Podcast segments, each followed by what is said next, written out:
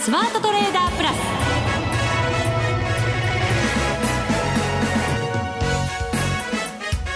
全国のリスナーの皆さん、こんにちは、内田まさみです。ここからの時間はザ・スマートトレーダープラスをお送りしていきます。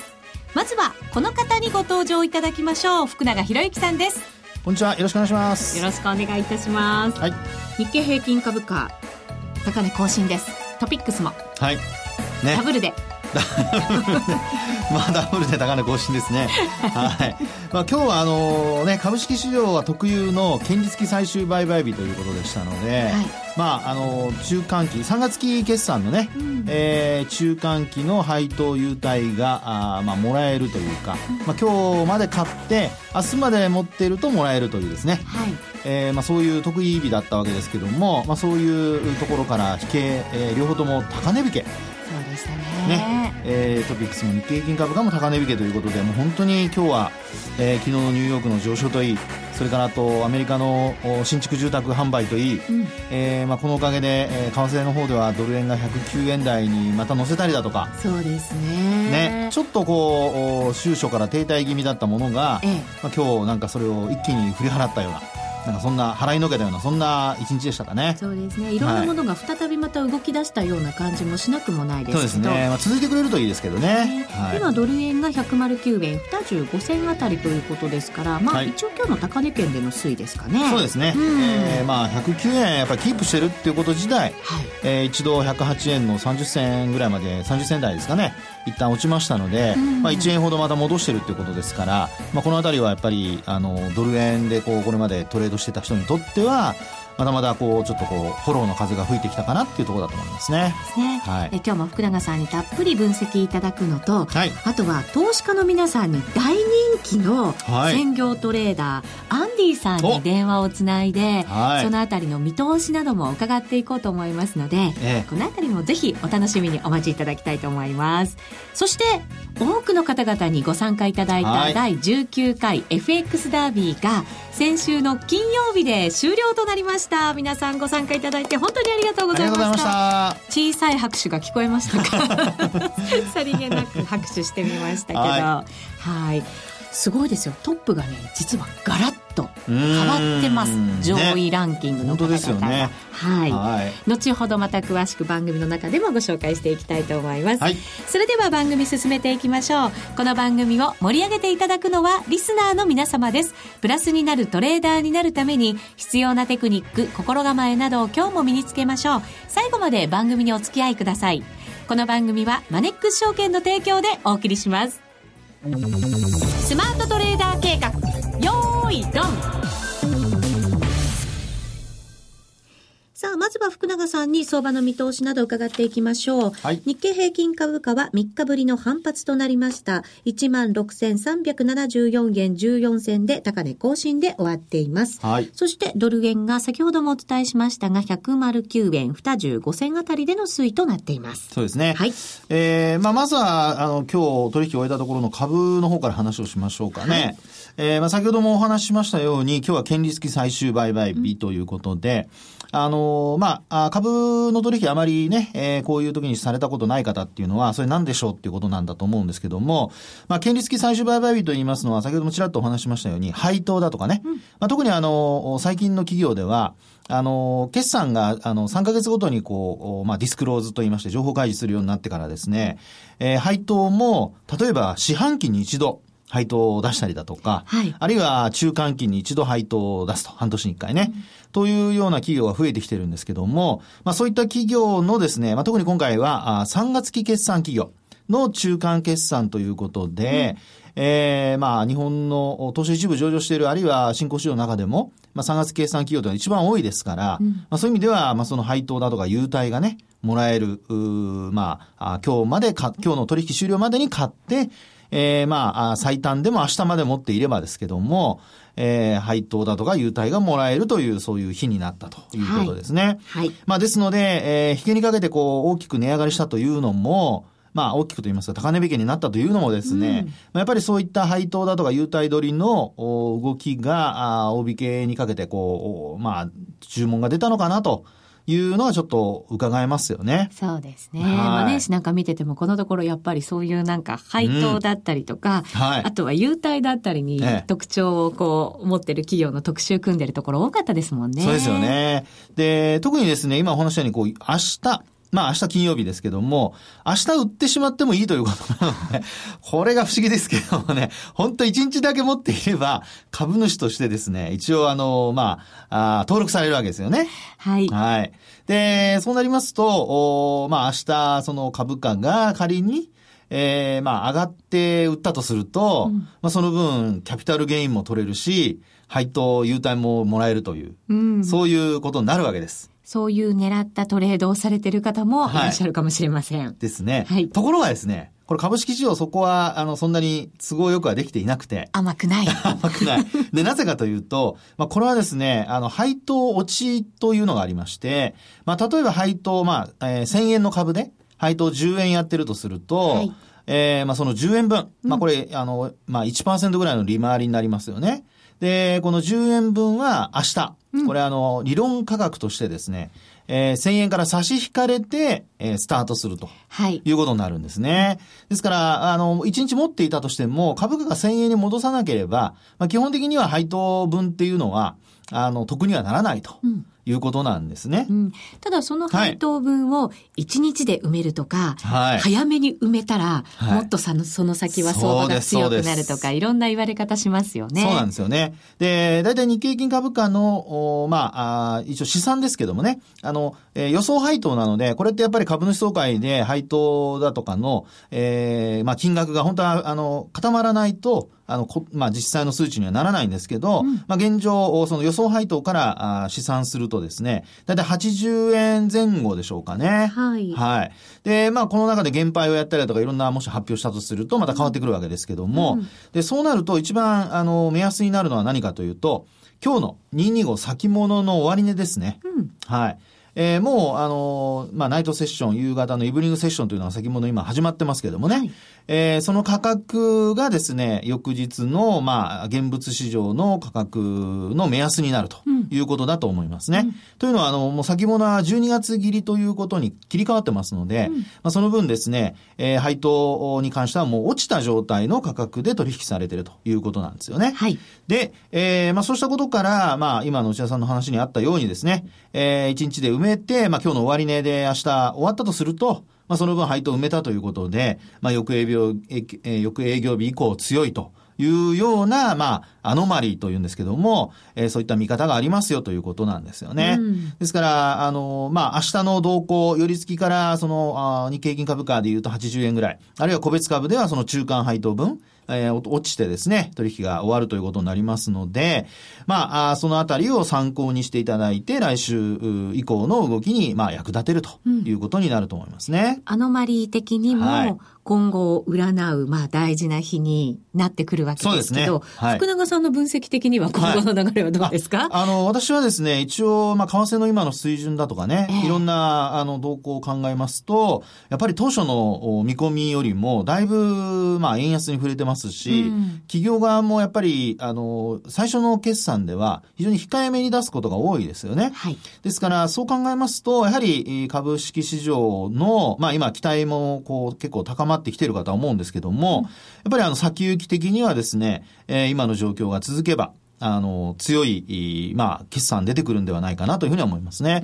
で、2月期決算企業からもうそろそろ、来月10月に入ったら出てきますので、そういった企業の決算、まあ、だいたい日八というのが、中間期の8月になりますからね。まあ、そこで出てくると、まあ、決算発表、まあ、国内消費税の影響とかいろんなものはあるとは思うんですけども、まあ、どういうふうになってくるかによって、あと輸出関連企業がその後続きますから、まあ、両方である程度の数値がまあ、実績として出てくれば、あるいは見通しとして出てくれば、まあ、株式市場そんなにこう配当落ちたからといって下げるわけではなくて、まあ、基本的には力強い動きになっていくのではないかというふうには思いますけどもね。小売りの後から小売りの銘柄企業から決算が出てくるというのはちょっと心配ではありますけどね。そうですね。やっぱり消費税の影響とかね、あと円安が逆にね、業績にマイナスの影響を与えているっていうこともあり得ますので、そのあたりはちょっと要注意。あと、それから、天候不順なんかもありましたからね。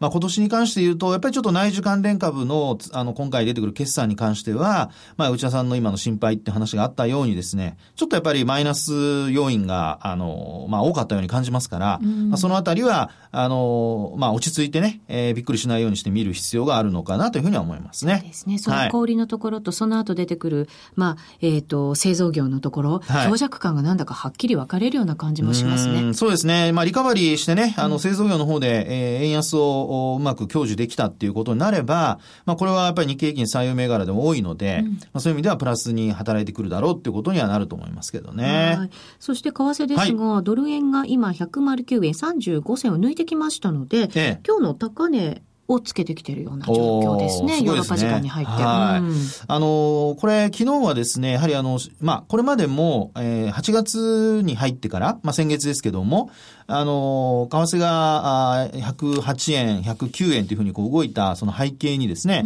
やはり地高指標とされているこの住宅関連指標が良くなってきたっていうのがあるんですよね。はい、そうした中で昨日の住宅関連指標の中で、冒頭にもお話しましたけども、新築住宅販売。これがなんと2桁の伸びで。アメリカいいですよね。で、なんと2008年の何月でしたかね。ちょっとごめんなさい、ど忘れしちゃいましたけども、その2008年の5月以降かな、なんかで見ると最高なんですよね。ですからそれだけですね、新築住宅販売の数値が良かったということなので、アメリカの景況感のこの改善、これがやっぱり為替市場ではですね、好感されたっていう形だとは思うんですよね。一段とアメリカの金利の状況が注目されそうですね。そうですね。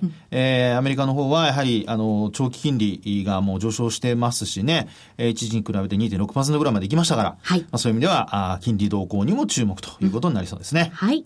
以上、スマートトレーダー計画よーいどんでした。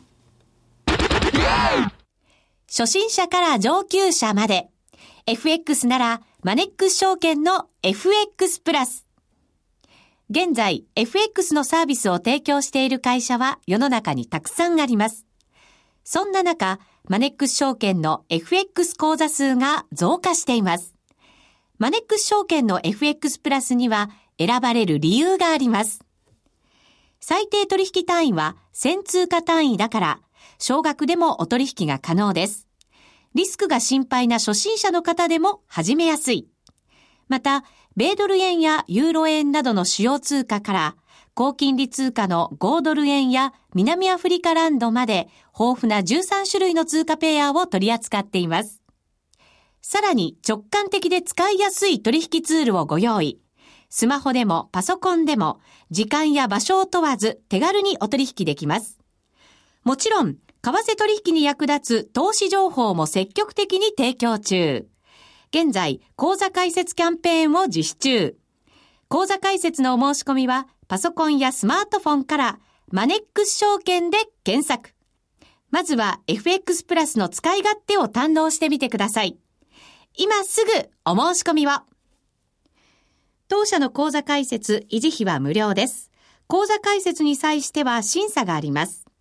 FX は予託した証拠金額より多額の取引を行うことができるレバレッジ取引であり、取引対象である通貨の価格や金利の変動により、予託した証拠金額を上回る損失が生じる恐れがあります。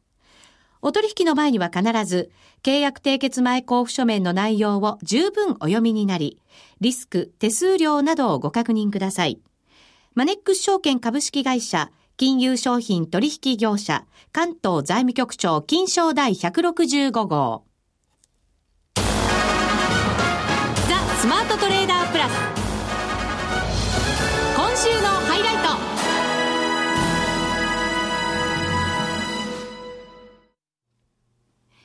ザ・スマートトレーダープラス、今週のハイライトです。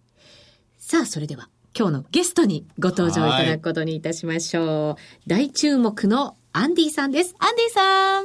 どうもこんにちは。こんにちは。よろしくお願いいたします。よろしくお願いします。緊張してます。緊張してますか、アンディさん。まさかの緊張。結構でもセミナーとか、もちろん本も書かれたりとか、いろんな場面で大活躍ですよね、アンディさん。いやー、でもいつもなんか緊張しててあんま表出たくないんですよね。それは周りが許さないと思いますので今日もよろしくお願いいたします。はい、お願いします。まずアンディさん、私アンディさんが今為替の世界で活躍されているのは知ってたんですけれど、はい、昔先物の営業マンをされていたという話を聞いて、はい、そうだったんですか？はい、そうですね、先物営業マンやってました。結構なんか大変そうな世界ですよね。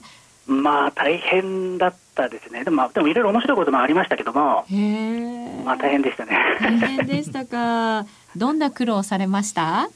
いやー、ちょっといろいろと、借金を背負ってしまいまして借金を背負ってしまった。はい、はい。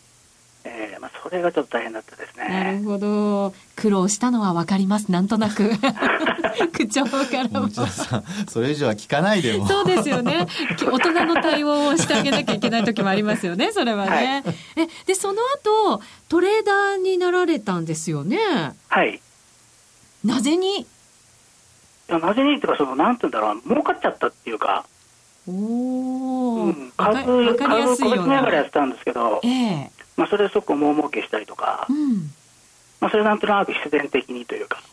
最初はじゃあ株中心にトレードされてたんですか？はい、そうですね。今は FX もやられてますよね。はい、はい、儲かってて株をやられていて、はい、なんで FX に？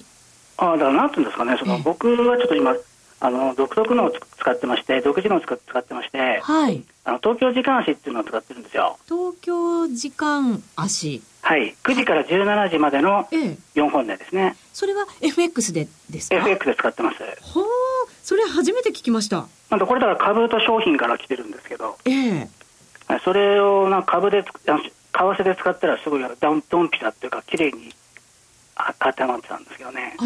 結構 FX やられてる方で、はい、東京時間はあんまり当てにならなくって、はい、ヨーロッパとかニューヨークの時間を中心に見るっていう方がもうほとんどじゃないかなと思うんですけど、はい、アンディさんは違うんですね。違います。東京時間って当てになります？ものすごい当てになります。どこをポイントに見たらいいんですか？東京時間なんで、9時から17時の4本でなんで、窓ができるんですよ。窓ができる。動くかもしれませんね。その窓が売買ポイントになるってことですね。窓、ちょっと待ってください。窓が開くじゃないですか。はい。で、その窓をどんな風にその後のトレードに生かすんですか？例えば窓が大きく、最近の例だと、9月18日にものすごく大きい窓ができましたよね。で、これ窓上限が 108.37 なんですよ。はい。で、窓下限が、9月17日の 107.30。1円の大きい窓ができてるんですよ。大きいですね、そう考えると。はい、で窓の上限をブレークされちゃうと1円急落してしまう可能性があるわけですね。で買い方は窓上限で買ってくる可能性が高いってことですね。この窓がだからサポートにもなったりとか抵抗になったりとか、そういうふうに分析をしていくんですか？そういうことです。初めて聞きました、福永さん。これあれですか、日中の前日比の窓ではなくて日中の窓ですか？日中か、その前日確定してからですね。前日確定してからの窓ですね。じゃあ、確定するまで待つとこですね。だから東京時間で足をつけてるからニューヨークとか、ロンドンのところが開くってことですよね。そこが窓になるってことですよね。それがだからその東京時間に作った窓が、ロンドンとニューヨーク時間に機能してくるってことですね。面白い。だからアンディさんの今も基本はその株の時間だったり先物の時間だったりってところを今も FX に移行させて考えてるってことなんですね。そうですね。それしかなんていうんだろう、考え方頭の中にないというか、そういう概念しかないんですよね。だからね、徹底してでもそういうふうにこうずっと見てるからまたそれが機能するのかもしれませんね。長い時間。23日にちょうどこの窓上限で買われてるんですよね。なるほど。機能してるんですね。もうめちゃくちゃ機能してますね。確かにここで下げ止まってその後戻したりしてますもんね。戻してますね。ドンピシャなんですよね、これね。ちなみに今開いてる窓って他にもあります？昨日と今日開きましたね。今日開いた。はい、開きました。はい。今日がだからその窓の下限が109.07 109.07 今日の東京時間安値ですね。はい。で上が、これが窓上限ですね。上か。で、はい、で窓下限が 108.77 108.77 これが9月24日です。昨日ですね。そうか。そうすると109円の飛び7ぐらいまで来ると買ってくるっていうふうにも考えられますよね。はい、そういうことですね。そういうことですね。でここを下に抜けちゃったらわっとちょっと走る可能性があると。そう、走るというか、まあ、下にサポートたくさんあるんで、うん、止まると思いますけど、うん、ここの窓でも30銭ぐらいだからそんなに大きくないですもんね。大きくないですね。でその下にさっき言ったまた108円の37とかいろんなこうサポートがあったりとかするわけですもんね。はいはい。あ、じゃあ意外ともしかしたらここからは底堅いっていうふうに分析できますか。底堅いと思いますね。うん、うん、中にはやっぱり100、ねえー、6円台とかをおっしゃってる方もいらっしゃいますが、はい、まあ、そういう意味では今のサポートをお聞きしている限りは、はい、なかなかもうちょっとなんか円安が進みそうな感じがしますけども。というかこれ面白いことが起こってまして、はい、2日連続ハラミ線ができてるんですよ。はい、これすごく珍しくて、東京のその時間足でですよね。はい、9月の18日のロウソク足と、はい、それから9月の23日のロウソク足と、うん、9月24日のロウソク足がこれ3本ハラミ線になったんですよね。へえ。ハラミ線になるっていうことは相場転換、三角持ち合いの先みたいな感じで、はい、まあ、相場転換時に出る 足型なんですけど、うん、はい、でその東京半値っていうのが、東京半値っていうのがその半分のところですか。東京時間の半分の、ね、はい、だからハラミ線なんでその中心を、その真ん中の線を中心に動いてるってことですよね。はい、へえ。その値段っていうのが 108.63 なんですよ。 108.63。 はい、はい、でこれ昨日の9時にドンピシャここで買われてるんですよね。じゃあ上の方向にちょっとブレイクした感じなんですかね。上の方向にブレイクしましたね。へえ。ここでエネルギーを貯めて、ちょっと今ちょうど始まったばかりっていう感じですよね。生まれたてのトレンドですか、もしかして。生まれたてのトレンドですね。いや育てたいですね。今日の東京時間もっとぶっ飛んでいいんですけどね、本当はね。でもね、あれ意外にぶっ飛んでない。意外にぶっ飛んでない。それって何かを示唆してるとかないですか。どうですかね。なんかね、なんとなく気になるな。もやもや感が、すっきりいかないってことはやっぱり何か警戒してるとか、ちょっとやっぱりいいとこまで来てるとか。直近高値が、まあ、109.45 なんで、まあ、これ意識してるんですかね。じゃあそこを抜けてきたらまたもしかしたらちょっと大きく動く可能性ももしかしたらはらんでるかもしれませんね。はい、うん、アンディさん、上に行くとしたらどのあたりまでを考えてるんですか。はい、結構110円とか110円の後半ぐらいで大きな節目っていう方もいますよね。いや僕はもうここまで上がると思ってなかったんでいやこっからがちょっと分かんないですね。なかなか買いづらくないですか、そうすると。このなんか面白くて、この相場、ずっと東京時間の高値でずっと買われてるんですよ。だ今日の東京時間の高値、はい、ここでまたちょっと買われるともう一段上があるのかなって感じなんですけどね。そうか。そこでじゃあ買われなくなった時はもしかしたら、はい、上に行きづらくなってるとか少し調整入りする可能性もあるかもしれませんね。そうですね、そういうふうに見てますけどもね。ってことはじゃあアンディさん、こう東京時間指というのを自分でも毎日ずっとつけられてるんですか。つけてます。手書きで？手書きです。何年分もたまってるとか。はい。ちょっと一回見せていただきたいですね。なんかね。本当ですね。アンディさんというと一目均衡表を使ったなんか独自の手法をやられてるって話も私聞いてるんですね。はいはい。そのあたりもまた伺いたいなと思ってますので、はいはい、ぜひ次回も出演してくれますか。いいですよ。あ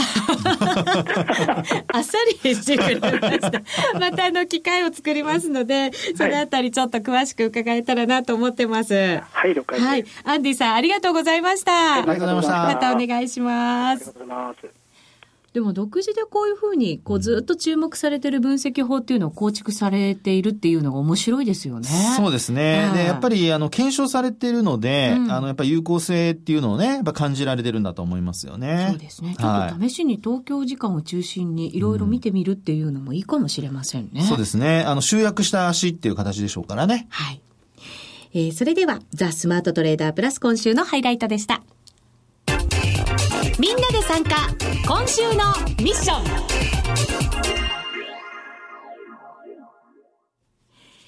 さあ、ここからは今週のミッションです。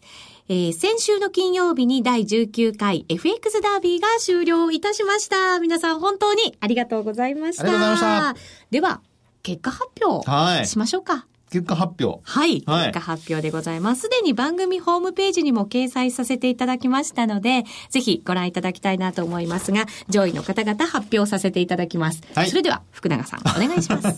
また私ですね。そうです。はい。承知しました。はい、それではですね、10位からいきたいと思います。はい、10位はですね、460万円のプラスの方でございます。はい、元祖。その後はずっといっぱい文字があるんですが、ひろしさんですね。長いお名前ですからね。そうです。長いお名前なので、申し訳ありません。はい。はい。あと9位はですね、これは、金太負けるなさん。うん。はい。この方が496万円です。はい。そして第8位。我らがメンバー。お私花子ちゃんでございます。おめでとうございます。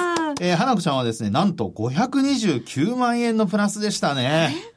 その1週間前が400万円台だったからぐっと伸ばしたんですね。はい、最後ね。最後でね。はい。ラストスパートかけました。うん、偉い。はい。そして第7位が、ラジオネームさん。これそのままのお名前ですね。はい。あとはもう金額だけいきますね。あ、ごめんなさい。名前だけいきますね。失礼しました。逆にしてどうするって感じですけど。はい。あとですね、6位が瀬尾さん。3って書いてありますね。はい。はい。あと第5位が、総天狗はシジエルさん。これはなんか、外国人の名前なんでしょうかわかりませんが。